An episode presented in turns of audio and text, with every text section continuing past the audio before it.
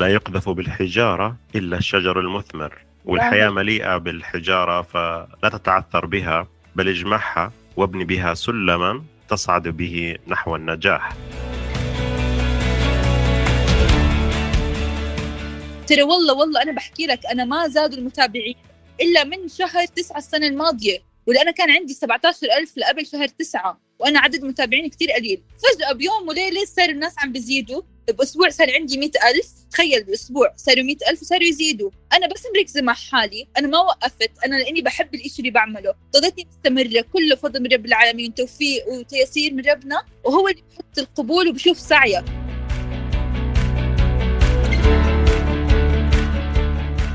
أسعد الله صباحكم أو مساءكم حسب الساعة اللي بتسمعوا فيها بودكاست بزنس على الطريق مع الغندور. هذه الحلقة الثانية من الموسم الثاني، وتعتبر الحلقة الأولى بلقاء حواري شيق جدا مع صانعة محتوى مبدعة في مجال يمكن في كثير منكم بيتميز في هذا المجال ولكن ما فكر يدخل فيه على السوشيال ميديا. مبدئيا معكم محمد الغندور، صانع محتوى تسويقي متواجد على كل منصات السوشيال ميديا، انستغرام، تيك توك، يوتيوب. وإذا حاب تعرف حساباتي ممكن فقط تبحث عن طريق محركات البحث محمد الغندور تسويق. اليوم شخصية مميزة جدا، شخصية صانعة محتوى، مدربة محادثة لغة إنجليزية، ومحتواها بدأ بطريقة تحفيزية وتحول بطريقة مباشرة وغير مباشرة إلى تعليم محادثة اللغة الإنجليزية. أنا لما أتكلم عن تعليم محادثة ولما يكون في ضيف معي في بزنس على الطريق، معنى الكلام إنه في شخص مميز في إعطاء المعلومة أو توصيل المعلومة لمستخدمين التطبيقات. شهد السيد، شهد من الشخصيات اللي فعلا أثارت إعجابي من خلال طريقة عرضها للمحتوى، حتى تعليقات الناس والطريقة اللي بتعرض فيها محتواها تعتبر من الطرق السهلة في توصيل المعلومة، وهنا الإبداع في صناعة المحتوى. شهد، يسعد لي صباحك أو مسائك، تحياتي إليك. صباح السعد، أو عندنا بنقدر نحكي good afternoon بعد الظهر. هلا والله محمد، كيفك؟ احنا بدأنا بتعليم المحتوى good afternoon. أبداً خبت بس الأخبار. تمام، أول شيء أنا مبسوط كتير إنك تكوني أحد ضيوف هذا البرنامج، وهذا الشيء شرف إلنا. وبصراحة يعني الأسلوب وفكرة المعلومات بالطريقة اللي بتوصليها يمكن تعطي حافز لناس كثير إنه يبدأوا في هذا المجال، ولكن كل واحد له أسلوبه الخاص. شهد كصانعة محتوى، لما دخلتي في هذا المجال، وإحنا راح نتكلم يا جماعة أعزائي المستمعين مع شهد، راح نتعرف على شهد وراح نستفيد من بعض الدروس أو بعض المواقف اللي تعرضت لها شهد ومن خلالها دخلت في مجال صناعة المحتوى. ولكن شهد، أنا في حاجة كتير مهمة حاب بس أفهمها منك بشكل أوضح. أنت تخصصك نظم معلومات إدارية، ركزوا على كلمة إدارية، يعني كلية البزنس. وفجأة تحولتي من هذا المجال إلى مجال اللغة الإنجليزية، صحيح. يعني اختيار المجال، أنا متخيل وشايف النتائج كمان.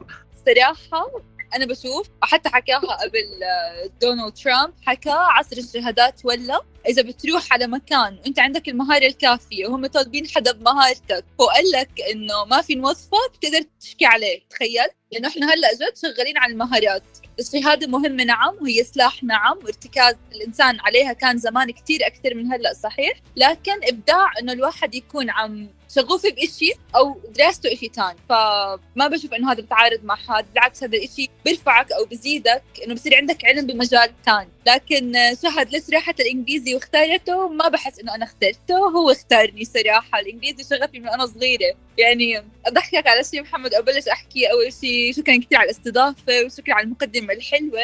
بقول لك من أنا صغيرة ولهلأ ماسكينها علي كل على ممسك، إنه أهلي لما كانوا يعلموني كتير تعبوا فيني صراحة، الله يحفظهم ماما وبابا، كان إنه ما أعرف إنه هاي الكلمة فراولة، قال يرحم جدك في حد ما بيعرف فراولة، بعرف إنها فراولة لما كبرت، بس أنا صغيرة قال ستروبري، وبس أشوف بكب محمل فراولة أحكي له يلا يا ستروبري أسئلة معه، فهو يضحك واهلي يضحكوا. انا افكر انه يعني شيء حلو الواحد يحكي بلغه ثانيه، بس بعدين الحمد لله الكبر حلو، قدرت افهم انه ما في احلى من العربي ولا اعمق من العربي ولا شيء بيضاهي العربي اصلا. يعني انا دائما بحكيها للناس، حتى الانجليزي شيء كتير كتير كتير سخيف بالنسبه للغه العربيه قديش انها جزيله، وهذا ما بيعني انه الواحد يتعلم لغه ثانيه هو انسلخ عن اصله وعروبته، بالعكس. لكن هي هلا لغه العصر انفردت علينا، انا حبيتها من انا صغيره، ووالدي الله يحفظه ويسعده كتير تعب معي صراحه وعلمني. يعني هو حرام اجازته جمعه سبت كرتهم لشهد يدرس شهد انجليزي، فكنت محظوظه انه الحمد لله ربنا سخر لي ويسر لي اهل يهتموا بتعليمي. بس ما رحت على مدارس انترناشونال، يعني الموضوع مش انك انت تفوت مدرسه انترناشونال، لا، انت تكون بتحب الاشي بتبدع فيه، مو شرط انه هات لك تكون هيك. لانه دائما والله محمد بكل دوراتي لازم يكون معي طلاب ادب انجليزي او ماجستير بكملوا عليه ماجستير لتخصصهم، فالموضوع فعلا هذا.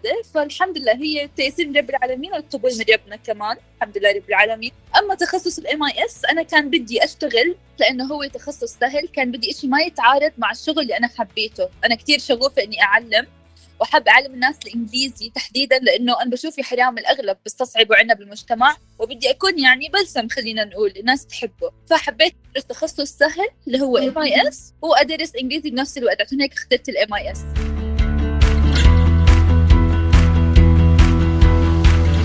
طيب، أولاً يعني الفكرة إنك أنت تكوني في مجال وتخصص جامعي، ممكن تكون أنت على كلامك إنك دخلتي برغبة منك، يمكن أسهل بالنسبة لك. طيب ليش في البداية ما دخلتي في مجال اللغة الإنجليزية؟ ليش ما دخلتي في المجال اللي أنت بتحبيه من طفولتك؟ تمام، هم شغلتين صراحة. الشغلة الأولى إنه أنا ما بدي أعيد معلومات أنا بعرفها وأضيع 4 سنين، لا، حابة، أنا حدا كتير بحب أتعلم، لو مجالات ما بعرفها بحب أتعلم وأثقف فيها، بحب أتعلم بإشي إله دخل بحياتنا المستقبلية اللي هو نظم المعلومات الإدارية، اللي كتير مستقبلنا واقف على التكنولوجيا، وتتعلم عن نظم المعلومات وهيك. وتاني سبب صراحة أنا من زمان ملهمني أحمد الشقيري، أستاذ أحمد الشقيري، وهو كان هذا تخصصه، هو درسه بأمريكا نظم معلومات إدارية MIS، فحسيت إنه هو هذا الزلمة قدوة بالنسبة لي بعصرنا الحالي. فأنا حسيت إنه حابة أجرب التخصص اللي هو دخله. وقبل اللقاء سألتني عن الأبراج برضه، فالتنين أنا وياه نفس البرج، فحسيت إنه ممكن أصير ملهمة بيوم من الأيام، ألهم الناس مثل ما هو كان بلهمها. ومن الإلهام أعزائي المستمعين، معنى الكلام إذا كنت متخصص في تخصص جامعي وحاب تدخل في صناعة المحتوى زي أنا مثلا، أنا بصراحة استغربت لما قالت لي إنه هي تخصصها غير التخصص اللغة الإنجليزية. أنا على سبيل المثال مهندس، تحولت إلى التسويق، وأيضا هي MCIS في تخصص ودخلت شيء عندها شغف فيه. معنى الكلام إنه أي واحد عنده مجال والمجال هذا هو شغوف فيه راح يبدع فيه وراح يوصل لهدفه في الأخير. تخيل إنك أنت طلب منك تصنعي محتوى في تخصصك الجامعي، هل تتوقع إنك ممكن تبدعي في هذا المحتوى؟ أبداً، يعني رحم الله امرئ عرف قدر نفسه. أبداً بترك المجال لناسه. أنا تعلمت وأخذت فكرة عنه، وشكراً ودمتم دام فضلكم، ما أعطي فيه وما بعرف صراحة. يعني مش شغوفة فيه، مش إشي إنه أوصلك فيه المعلومة، إشي تعلمته وإشي إنه شهادة وسلاح بس إنه أدرس فيه لا. في ناس ما شاء الله كانوا معي بالدفعة مبدعين بالبرمجة، بالجافا سكريبت، بتصميم المواقع، أنا ما بكون عشرهم، فلا بعرف قدراتي، وهو خلص كل ميسر لما خلق له، فهاي مو شغلتي. حبيت أنا بصراحة، يعني تقريبا دائما هذه الجملة بنحكيها لصناع المحتوى. يعني في ناس كتير بتبحث عن كلمات الناس، إن أنت درست 4 سنوات، وخاصة الأهل، واللي فهمته من كلامك أهلك الله يحفظهم هم شجعوك على الشيء اللي أنت بتعمليه حاليا. مثلا لما دخلت في مجال الهندسة إلى التسويق، صار يقول لك درست مهندس و5 سنوات وصار عندك خبرة أكثر من 7 سنوات، ولكن خلال هذه الخبرة اكتشفت أنه أنا شغفي في التسويق، فأنا حابب أدخل في مجال التسويق، والحمد لله أبدعت فيه وكملت ماجستير فيه بشكل أوسع، بحيث أن يكون عندي معلومات علمية مع معلومات تكون مع المهارة وغيره. فأعتقد عزيزي المستمع عندك قدامك شهد، قدامك كتير من صناع المحتوى اختاروا مجال عندهم شغف فيه علشان يستمروا. ولما سألت شهد سؤال، إذا كان عندك أو إذا طلبت منك إنك تصنع محتوى في مجالك اللي درستيه، قالت لك ما بقدر، وممكن هي تحاول ولكن راح تعمل الشيء بشيء ما بتحبه، فعمرها ما راح تستمر فيه. وأعتقد إنه هذا ممكن نقول أحد أسباب الاستمرارية. صح.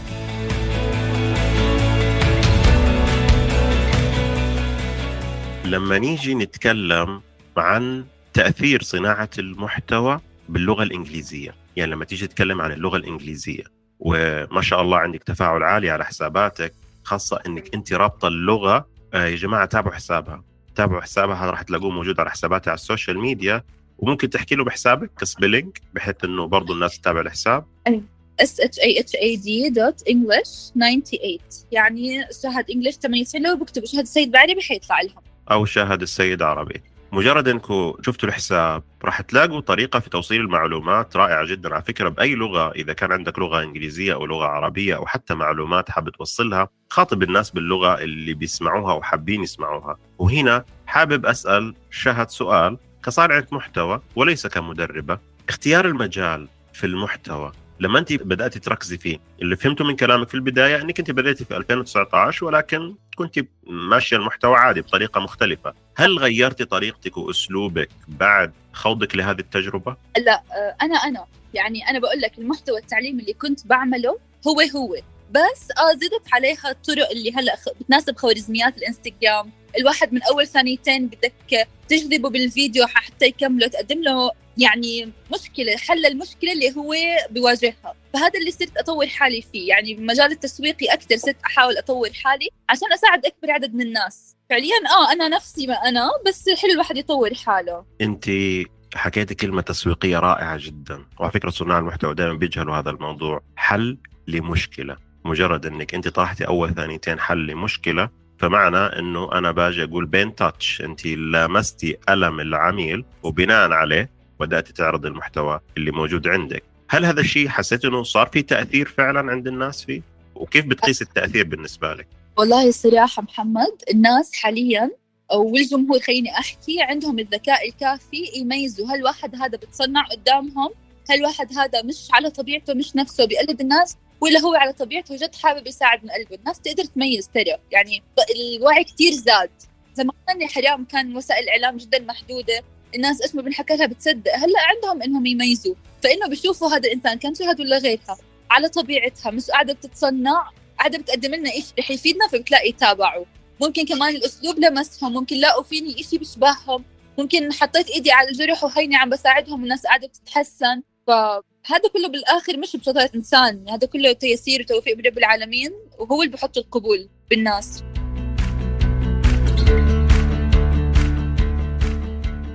أعزائي المستمعين، اسمعوا هذه الجملة، والجملة هذه لها أثر كتير كبير، ويمكن هذه طبعا أو نتكلم أنه من ضمن المحاور اللي نحب تناقش فيها مع شهد، فركز في الطريق وأرجع لكم بعد ما نسمع هذه الجملة. The pressure that was put on me by so many other countries calling, please don't do it, please don't do it. The last 2 weeks, I didn't take anybody's phone call. I got calls from kings, you can imagine. I got calls from everybody. Not to do it, please don't do it. So what I did is I said, you know what I'll do? I won't take their call. I'll call them back in a couple of weeks. I said, do me a favor. Tell the prime minister that I'll call him back in 2 weeks. I'm busy.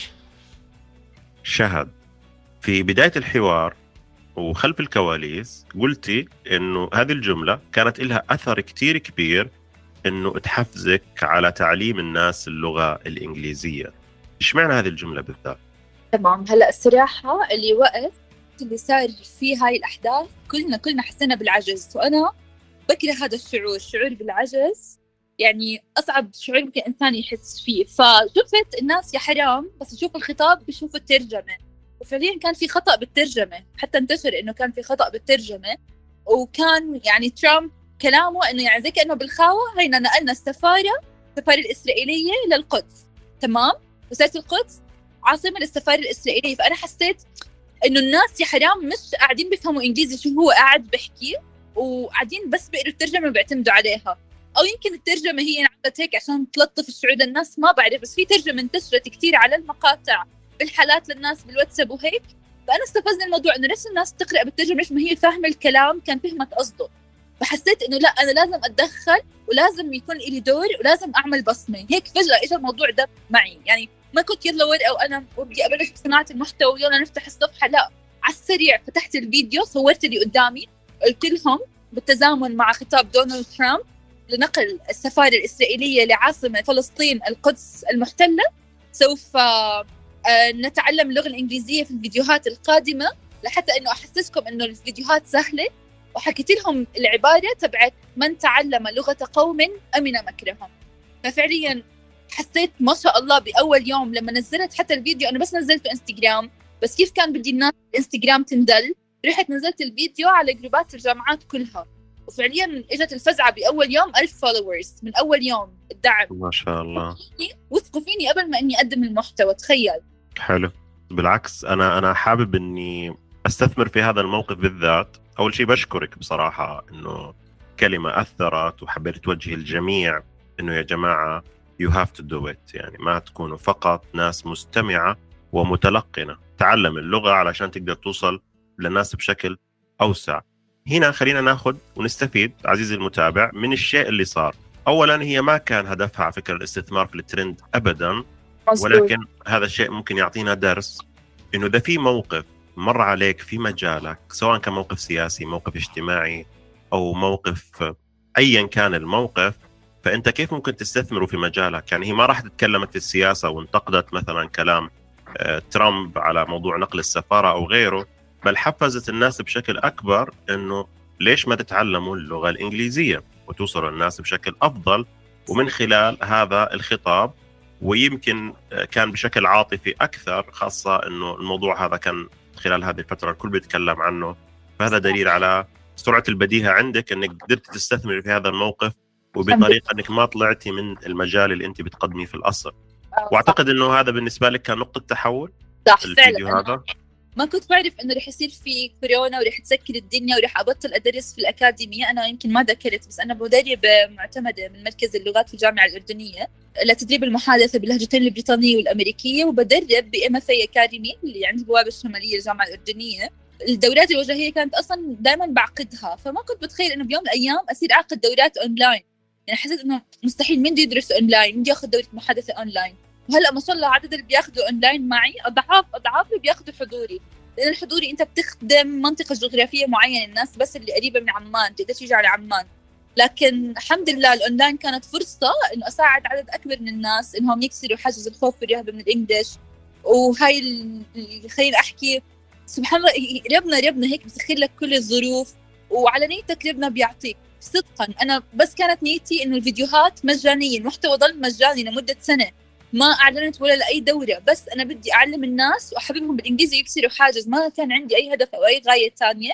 وسبحان الله اللي أول حدا، وأحكي لك عن أول طالب درست معي أونلاين، وقت ما كورونا سكرت وأنا خلص بطلت أدرس بالأكاديمية لأنه سكرت الدنيا، فهي كان اسمها ياسمين، وهي أستاذة الرياضيات من الكويت.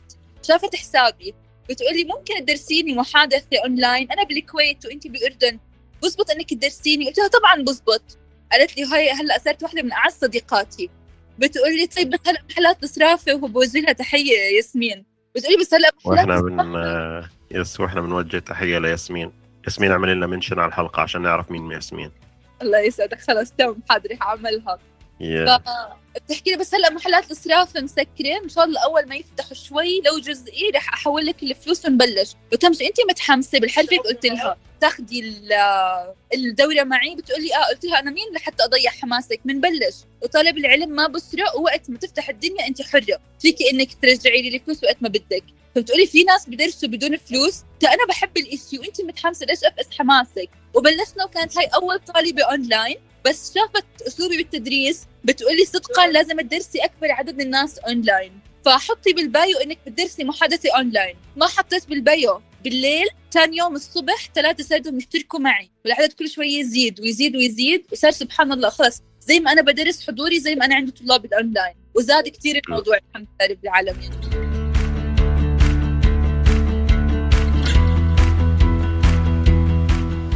أعتقد أنه خليني أنا أحلى حاجة لما نتعلم من الكيسز اللي بتصير، الحالات اللي بتصير. دائما أنا بقول أو بعطي نصيحة لصانع محتوى، إذا دخلت في هذه الصناعة ما تبحث عن مصدر الدخل من أول 3 أو 4 شهور، بل بالعكس تماما أعطي القيمة للناس، خليهم يثقوا فيك. فمجرد أنك أنت وصلت إلى هذه المرحلة، فأنت مجرد أنك أطلقت يوم في الأيام برنامج تدريبي أو فكرت أنك تعمل أي شيء ممكن يجيب لك مصدر دخل، فالناس راح تثق فيك أكبر. لكن لما يكون أنت وصلت لمرحلة أنه من داي 1 أنا نشرت مدرب لغة إنجليزية وكتير مدربين أعطتهم دورات تدريبية في صناعة المحتوى. كان دائما عندهم مشكلة أنه ما وصلني عدد من العملاء ولا واحد حتى استفسر. طب عزيزي أنت أصلا محاور المحتوى عندك موجهة للاشتراك في الدورة، أنت في البداية أعطيتي معلومات وأعطيتي قيمة للناس وفيما بعد ما بوقفني أعطي معلومات مجانية كل يوم. لازم عندي مش اليوم 24 ساعة لازم أسعى مقاطعة، بس لازم دقيقة كل يوم يكون فيها خلاصة أعلم الناس. يعني هذا حق واجب، أنا ما بشوف إنه إشي بعزة إني عاملته، لا هذا إشي لازم الواحد يعمله الصراحة، إنه يقدم للناس حتى ما بتقدر تشترك. فكر فيها، ما يكون هدفك مادي بحت. وهنا نيجي نقول ما هي الأدد فاليو اللي راح يسمحها مستخدم التطبيق، خاصة لو تابعك وقرر إنه يتابع حسابك كصانع محتوى. أنت لازم تكون أعطيت القيمة اللي يخليك كمتابع. لكن في كتير صناع محتوى عندهم الخطأ، وخاصة بتكلم عن التدريب بالذات والاستشارات، انه بده من داي 1 مجرد انه تواجد على السوشيال ميديا انه يكون في عنده عملاء. فدائما خلينا نتفق عزيزي المستمع انه حول المتابعين الى عملاء، ولكن قبل ابني قاعدة متابعين صحيحة يثقوا فيك، يحبوا المحتوى اللي انت بتقدمه. وفي نصيحة دائما بعطيها من صناع المحتوى، احترم وقت المشاهد او احترم وقت مستخدم التطبيق. يعني خلال 30 ثانية أو دقيقة أعطيه الخلاصة اللي حاب يسمعها، ما تعطيه الخلاصة ناقصة شوي علشان تحفزه على شيء. بالعكس الجمهور أعتقد أنه صار رح ينفر، صار واعي أكثر من الأول. بلا معك صح. تعرفي شهد أحلى حاجة أنه دائما المواقف هي اللي بتعلم، يعني المواقف هي اللي بتعلم. لما نيجي ندرس بشكل أكاديمي أو بشكل علمي ونربط هذا الموضوع بموقف، معناها أني تعلمت بشكل أفضل. تخيل أني أنا أقول لك أعملي 1 2 3 لكن صح. ما في مواقف مرتبطة ب1 2 3. فأعتقد أنه في هذه اللحظة أنت ممكن تبدعي أكثر، خاصة أنه ممكن التعلم إجا عن طريق التجربة. فهذا الشيء يمكن موجود بشكل واسع.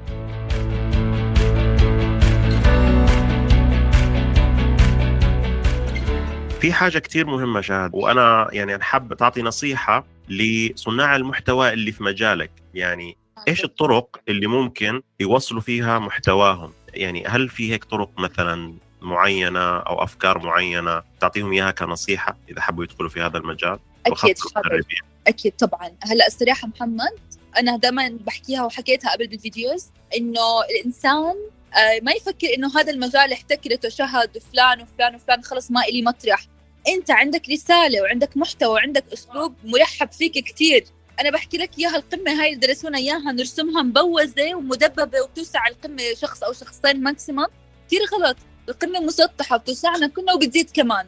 فلا تفكر إنه ما في إلي مجال بين هدول الحيتان. طب ما هو كلهم بلشوا صغار، كلهم بلشوا بعميل وعميلين، صح ولا لا؟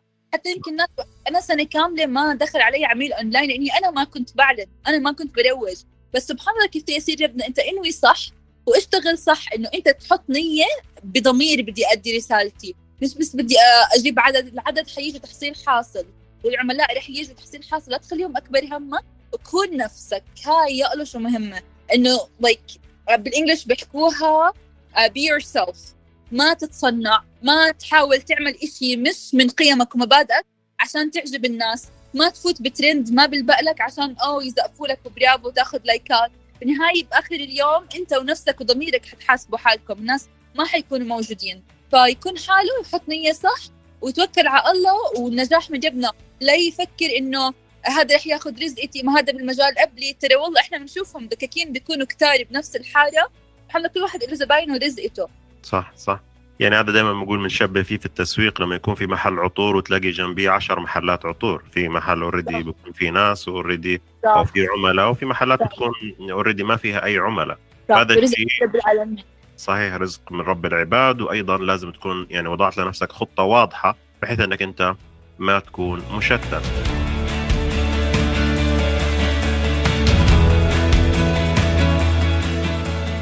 مدربين اللغة الإنجليزية أو المدربين بشكل عام، خلينا نتكلم عن اللغة الإنجليزية بما أنه هو تخصصك في الأصل. لقيت أنه في ناس بتعطي المحتوى بعدة طرق، وهذه خلينا نطلع فيها بمعلومة للناس اللي حابة تستفيد في هذا الموضوع ويدخلوا في صناعة المحتوى. شهد مميزة، اسمعوا هذا المقطع وراح أقول لكم شهد مميزة بإيش. اسمعوا هذا المقطع.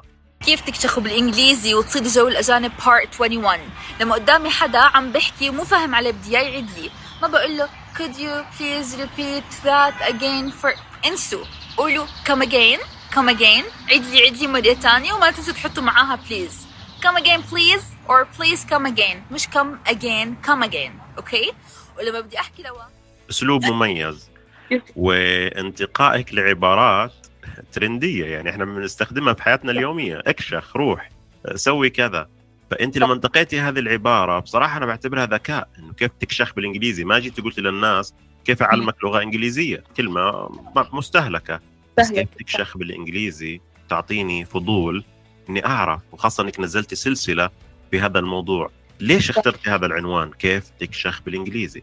أوكي هلا متعارف عليه كلمة الكشخة في دول الخليج إشي هيك فخم هذا يعني إله وزنه إله تقله فدايما يا حرام إخواننا من مصر أو من الدول الموجودة بإفريقيا الدول العربية برضو يحكوا إيه يعني تكشخوا دي يا فندم في إيه تكشخوا إيه فاهم فما حد بيكون يا حرام مستوعب عشان هيك بسدوا اللي ما بيعرف تكشخوا بصير بده يعرف شو يعني تكشخوا واللي فاهم تكشخوا بصير بده يعرف كيف بدي أكشخ بالإنجليزي في ناس طبعا جماعة قصدك انك شخص باللغه العربيه لغتنا الاسلاميه وببشر فيك عاد بدرعموا بفكروك انك انت انسلخت عن قيمك ما انهم لو بتابعوا الفيديوهات انا مش قصدي ابدا انه الانجليزي لغه كشخه انا قصدي كيف تكشخ مع الاجنبي انك تحكي مثله sound more native يعني فكلمه تكشخ هي انا طلعت معي لا خططت لها ولا كتبت لها ولا درستها انا حكيت لك انسانه عفويه فطلعت هيك انه صورت فيديو حكيت كيف تكشخوا بالانجليزي حتى صار كثير ما شاء الله كثير انبسطت انه كثير صفحات انجليزيه قاعدين بيستعملوها انجليزي الكشخه والانجليزي العادي فحبيت انه صاروا يستخدموها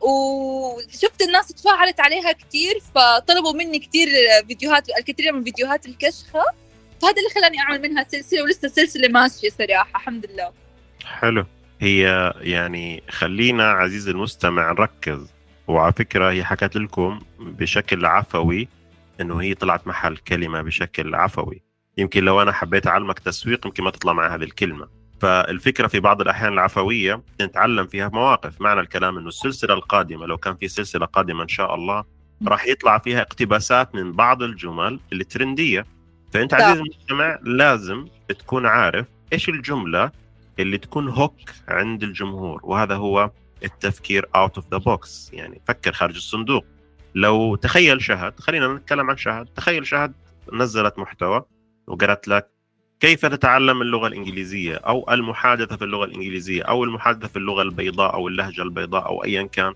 أي شيء مرتبط بالإنجليش هل كنت راح تتابع حسابها؟ أعتقد نسبة كبيرة لا ليه؟ لأنه ممكن يكون مر عليك نفس هذا المحتوى من مثلا 1000 صانع محتوى ولكن من 1000 في كلمة تميزت فيها شهد والدليل وصلت لنجاح عالي جدا يعني توتال المتابعين عندها أكثر من 1,000,000 متابع لأنه اقتبست هذه الجملة كيف تكشخ باللغة الإنجليزية أو الكشخة باللغة الإنجليزية فبصراحة هنيئا لك في هذا العنوان يعني هذا العنوان إحنا عشان ندرسه في التسويق هذا بياخد منه وقت ممكن ما يطلعش معنا كفكرة سبحان الله يعني على البركة على التسهيل ما تفكر كتير ما تحاول إنه يلا بدي أدرس أنا إنسانة أصلاً بحياتي على البركة فما بالك إنه لما بدي أعمل معلومة ولا أعطي معلومة ألقنها بدي إياها تكون إشي بشبهني ما بدي إشي مختلف عني حتى مو بس كلمة تكشخ وضربت على فكرة يا محمد في عندك كلمة كيف تكون من كذا لوس أنجلوس هاي أصلاً حكى لي إياها واحد من طلابي حكى لي مس أنا بطلع من الدورة من عندك من كذا لوس أنجلوس بفكروني كذا كلمة كذا هي برضو بفلسطين بالأردن إنه قضاء المكان يعني اللهجة الفلاحية يعني أنت من أهل البلد وزيادة أوكي في حكيت كيف تكون بلبل بالإنجليزي برضه هاي ضربة يعني أنا بحاول أستخدم أكون قريبة من المتابعين أستخدم كلمات أصلا بستخدمها بحياتهم مش أكون أنا ببرج عاجي ومنفصلة عنهم وبستخدم كيف تتعلم خلص لو إنه التعلم الأكاديمي فيه خير كان الناس ما بتلاقيها هو أكيد كان بوقت كتير منيح بس ما بتلاقي لو إنه فادنا الناس كلها مقبلة على الدورات وبتطور حالها أكتر 12 سنة ترى بكفوا الواحد يتعلم لغة بس مع الأسف التلقين والتعليم الأكاديمي والتركيز على القواعد مش على المحادثة خلانا مع الأسف عندنا مشاكل كتيرة باللغة الإنجليزية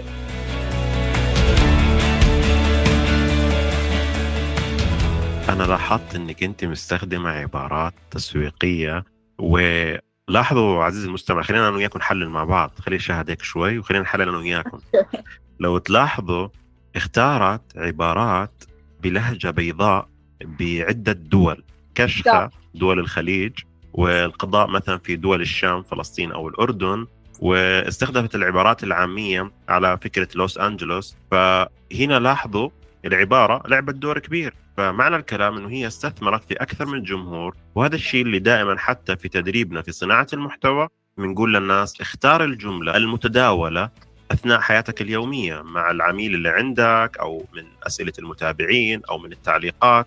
ما تقول إنه هذا مصطلح عام فأنا بقدم محتوى علمي فأنا هيك بحرف باللغة. عزيزي المستمع، كل المتابعين ومستخدمين التطبيقات ناس حابة تعطيها المعلومة بالطريقة اللي هم حابين يسمعوها فيها، لأنه هي ما عندك إلا دقيقة. تخيلك تشرح جرامر أو تشرح مثلا أي جملة في دقيقة، هنا كيف أنا أختصرها؟ فبصراحة شفتوا كيف التحليل؟ إيش رأيك التحليل يا شهد؟ صح ولا؟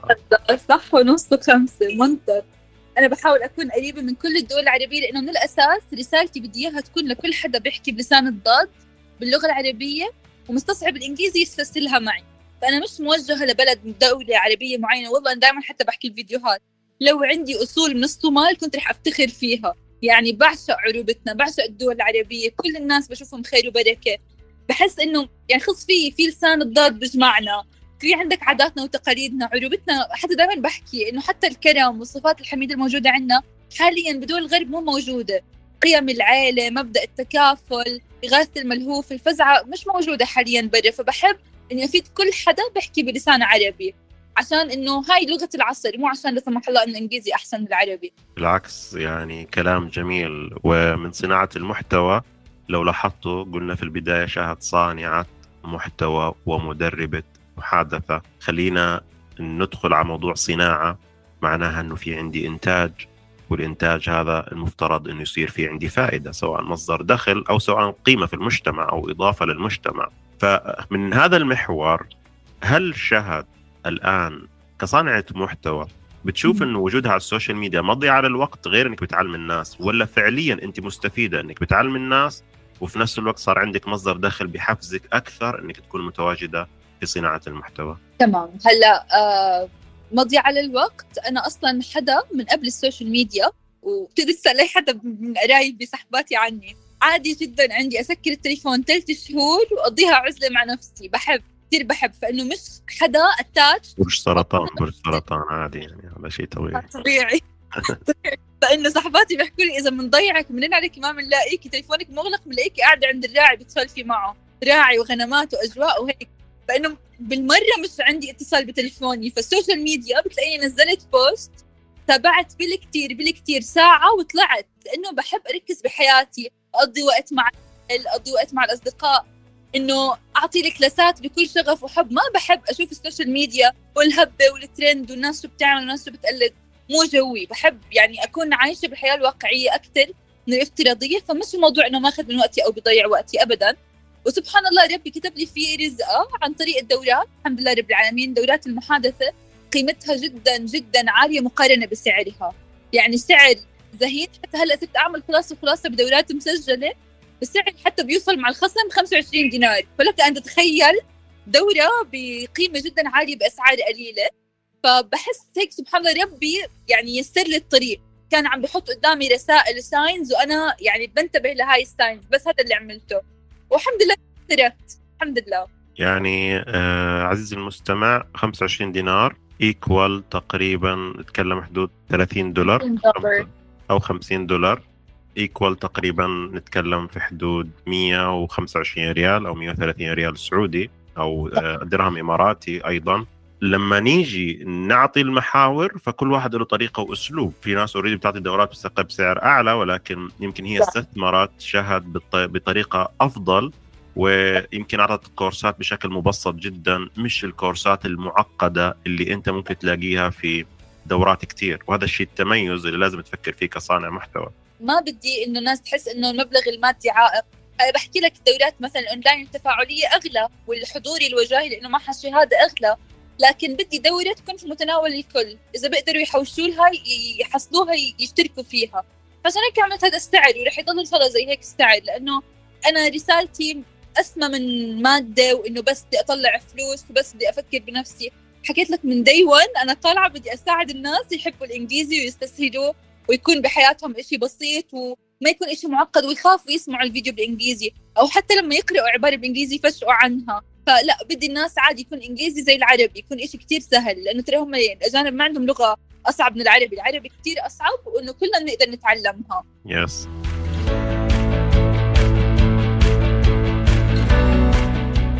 لما نيجي نشوف تعليق متابع بشكل سلبي، فشهد راح ترد عليه بعبارة، اسمعوا هذه العبارة مع شهد، وهذه كانت العبارة اللي عرفتني بشهد وشفت المحتوى تبعها متصدر، فاسمعوا هذه العبارة وراح أخذ منها التعليق. كيف أحكي بالإنجليش؟ تاري آخر همي، مش فارقة بالطقاق. شوفوا هلأ إحنا الأغلب عدم الفضوحة it doesn't matter، ترى حتى بريطان ما بالفضوها هيك، بس مش مشكلة، تعالوا أعلمكم حكين وحكين نتعلمها بالأكسنت الصح أحسن لإلكم. بالطقاق ليش؟ طقاق واللي يا يوبا طقاق ماما yeah. تكتبها معانا ماما جد، وإحنا صغار بدها تحكي سعد انسي الموضوع حبيبتي ماما بالطقاق ولا يكون لك فكر.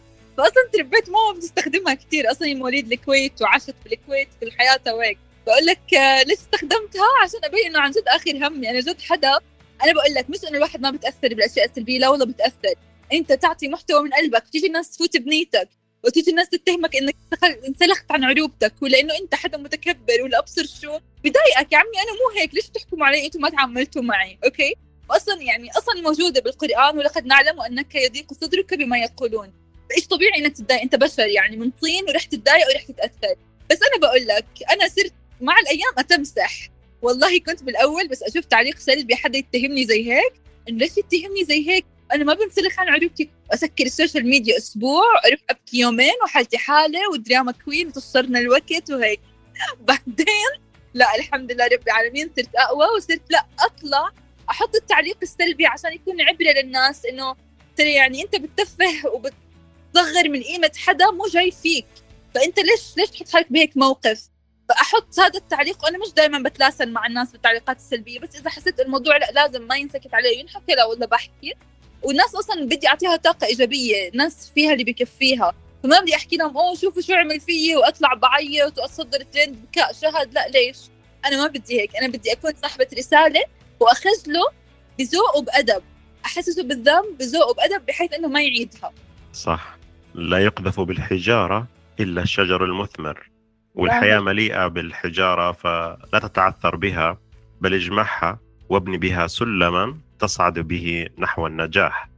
فالتعليقات هذه بالعكس أنا بشوف أنه هي عبارة عن ممكن تكون مطبات كتير بسيطة، ولكن المطبات يمكن بتحفزنا أكثر نوصل لهدفنا، وهذا الشيء اللي أنا حبيت أوضحه. يعني عزيزي المستمع أنت لو سمعت شهد شو حكت، قالت بكل بساطة موقف أمها الله يحفظها بتحكيه دائما، وكلمة بالطقاق على فكرة بتتكلم في الدول الخليج كتير معروفة، فهنا أيضا استثمرت في كلمة الكلبل. لكن تخيلوا قالت أنه لا مبالاة طنش، أو ممكن حتى لو قالت طنش ممكن برضو تجيب ترند مع دول الشام على سبيل المثال، ولكن لو جد قالت إذا كنت غير مهتم مثلا برد واحد أو غير مبالي أو كذا ممكن. هذا الشيء عزيزي المستمع خليك يعني لو شفت أنت هذه الجملة أو هذه العبارة راح تتفاعل معها، هي هذه الفكرة.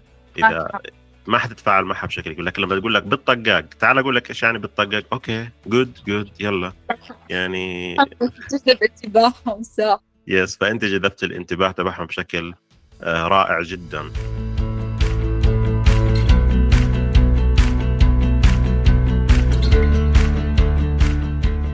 صراحة شاهد هذه تعتبر أول حلقة حوارية في الموسم الثاني، صراحة أنا سعيد جدا جدا جدا بهذا اللقاء، واعذرونا يا جماعة على الصوت اللي عند شاهد، ولكن أنا بصراحة حاولت أستثمر بوقتها لأنه هي ما شاء الله عليها مشغولة وعندها دورات، فقلت لها أنا لازم تطلعي معاي في اللقاء، إذا كان الصوت مش واضح فاعذرونا، وإن شاء الله حيكون في حلقات مستقبلا، وطبعا هذا بيعتمد على رأي المتابعين، إذا أنتم حابين إن شاء الله شاهد تكون معنا في حلقات مستقبلية فهذا الشيء أكيد بيشرفني.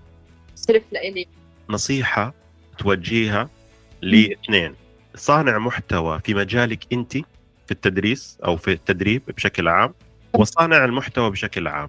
رقم واحد للتنين أجمعهم تنين بواحد، إنه يكون صاحب رسالة، يعني إحنا بالنهاية رح نروح ونزول ونصير تحت التراب ورح يضل أثرنا، فالناس لما تتذكرك شو بدك الناس تتذكرك بإشي ما فادهم وضيع لهم وقتهم ولا بإشي له قيمة. ما بحكي إنه تكون كل الوقت جدي، حتى الناس الكوميديين ترى قدموا يعني مثلا نعرف ناس عمالقة بالكوميديا وزرعوا بسمة بالناس وتذكرهم بإشي منيح، بس يعني كوميديا عن كوميديا بتفرق. لو حتى كان كوميديا على سبيل المثال، أنا بحكي إنه أنت تكون صاحب رسالة وآمن بنفسك وصاحب الهدف لا ينظر إلى معوقات الطريق بالطقاق زي ما بنقول. أحكيها بالإنجليزي طيب.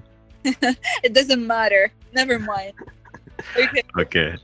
وحط نية، إذا أنت عن جد صاحب رسالة وعندك إشي تقدمه للناس وحاس إنه طاقتك عالية وبدك تعمل وبدك تسوي مش عارف وين تبلش، حط النية اكتبها، لأنه أنا بشوف إنه الأهداف الكبيرة مش مكتوبة ما بتتحقق، صعب. فأنت اكتبها، خليها قدام عينك واعمل. يعني مش أنت عندك طاقة البداية لو اليوم تعمل اسم الصفحة، لو بس تكتب اسم الصفحة تبعتك المستقبلية وربنا بيسر، لا تشيل هم كيف بدي أجيب المتابعين وكيف. ترى والله أنا بحكي لك أنا ما زادوا المتابعين إلا من شهر 9 السنة الماضية، ولأنا كان عندي 17,000 لقبل شهر 9 وأنا عدد متابعين كتير قليل. فجأة بيوم وليلة صار الناس عم بيزيدوا، بأسبوع صار عندي 100,000، تخيل بأسبوع صاروا 100,000 وصاروا يزيدوا. أنا بس مركزة مع حالي، أنا ما وقفت، أنا لأني بحب الإشي اللي بعمله، ضدتني مستمرة، كله فضل من رب العالمين، توفيق وتيسير من ربنا، وهو اللي بحط القبول وبشوف سعيك. ربنا ما حيخيب سعيك، هذا إذا أنت كنت صانع محتوى بشكل عام، لكن المحتوى التعليمي بالتحديد بدك تشوف حاجة جمهورك، بدك تحط الإيد على الجرح، ما تكون أنت منفصل بس قاعد بتحكي بالشرق وهم بالغرب ومش مهتمين. خليك احكي بإشي الناس مهتمة تسمعه، حل مشكلة موجودة عند الناس وتخصص فيها. ما بزبط أكون بتاع كله. أنت لما سألتني بأول اللقاء إنه أعطي محاضرة بالMIS، أنا مش بدي أكوش على كله، MIS وطباخة ومدربة محادثة وصانعة محتوى، ما بزبط، ما حلحق. أنا بشر، بعرف قدراتي، أعرف قدر نفسك وتميز وتخصص بالتعليم اللي بدك تعمله، سواء كان تسويق، تعليم لغات، أي تعليم كان بدك تسويه. وحاول تكون يعني عن جد مع متابعينك، تحكي معهم، تقرأ تعليقاتهم، تحسسهم إنك موجود، مش إنه أنت منفصل عنهم بس بتنزل هالفيديو بتهرب أو بتختفي وبس. الله يوفق الجميع يا رب، نيتك الكويسة حتوصلك والله. يعني نقول استمر، خلي عندك هدف، وهدفك يكون سامي، هدف فعلا له قيمة في هذا المجتمع. ودائما أنا في جملة بقول إنه المال يورث لجيل واحد فقط، أما العلم يورث لأجيال. لما دخلت في صناعة المحتوى كان فعلا هدفي، وكان أول كتاب الحمد لله الآن موجود في معرض القاهرة الدولي للكتاب، وراح يكون موجود في أكثر من معرض، اللي هو كان في تاريخ 8 أو 7 فبراير 2023. فكانت الهدف من وجودي في صناعة المحتوى إنه يكون في عندي رسالة، فعلا الرسالة يفتخر فيها جيل، يقول لك إنه هذا الشخص سواء كان أبنائي مستقبلا أو سواء كان حتى أهلي أو عائلتي، لأنه العلم يورث لأجيال كثير. فإحنا ما زلنا بنقرأ عن اينشتاين، عن إبراهيم الفقي رحمة الله عليه، عن كثير من الناس اللي موجودين ما زال لهم أثر في تعليمهم. النجاح هو أن تكون شخص مسؤولا وتتحمل المسؤولية عند التعرض للفشل، حتى لو فشلت فعادي، استمر مرة واثنين وثلاثة. ودائما القراءة مهمة جدا، والبحث والمعرفة، واستثمر في الظروف، واستثمر في الأشياء اللي بتصير، واستثمر فيها بشكل صح، مش إنه تستثمر فيها خلاص إني أنا حاب أركب الترند زي ما بقوله. وعلى فكرة ما في مشكلة تعمل دراسة مع نفسك شوي وتشوف غيرك كيف بيقدم وأنت كيف ممكن تتميز عنه، وحاول تخلي الأمور بسيطة وما تعقدها وما تضيع وقتك، ما تضيع وقتك تكبر مشكلة. زي قبل شوي كنت بتكلم أنا مع شهد خلف الكواليس، نشرت محتوى بغض النظر عن إيش نوعه، ما المحتوى أثر عليه، ما جاب تفاعل، يمكن خوارزميات مضروبة، يمكن كذا، فعادي جدا نشرت بعديه محتوى ثاني، فالموضوع استمر. مش فكرة أنه أنشر من المرة الأولى أو الولهة الأولى فراح ألاقي عندي تفاعل عالي. صح، ما تضيق حالك، ما زبط عادي محمد، ما ياخذ الحياة إنه بجرب مرة وخلص ما زبطت علينا، لا، ترى العمر مرة، إذا بدك تضلك تزعل على كل إشي ما زبط معك حضلك مكانك قف. You only live once YOLO. وبرجع بحكي لكم بالطقاق عادي، جربوا مرة واثنين و10، شو يعني ما حدا من أول مرة زبط معه، صح؟ صحيح.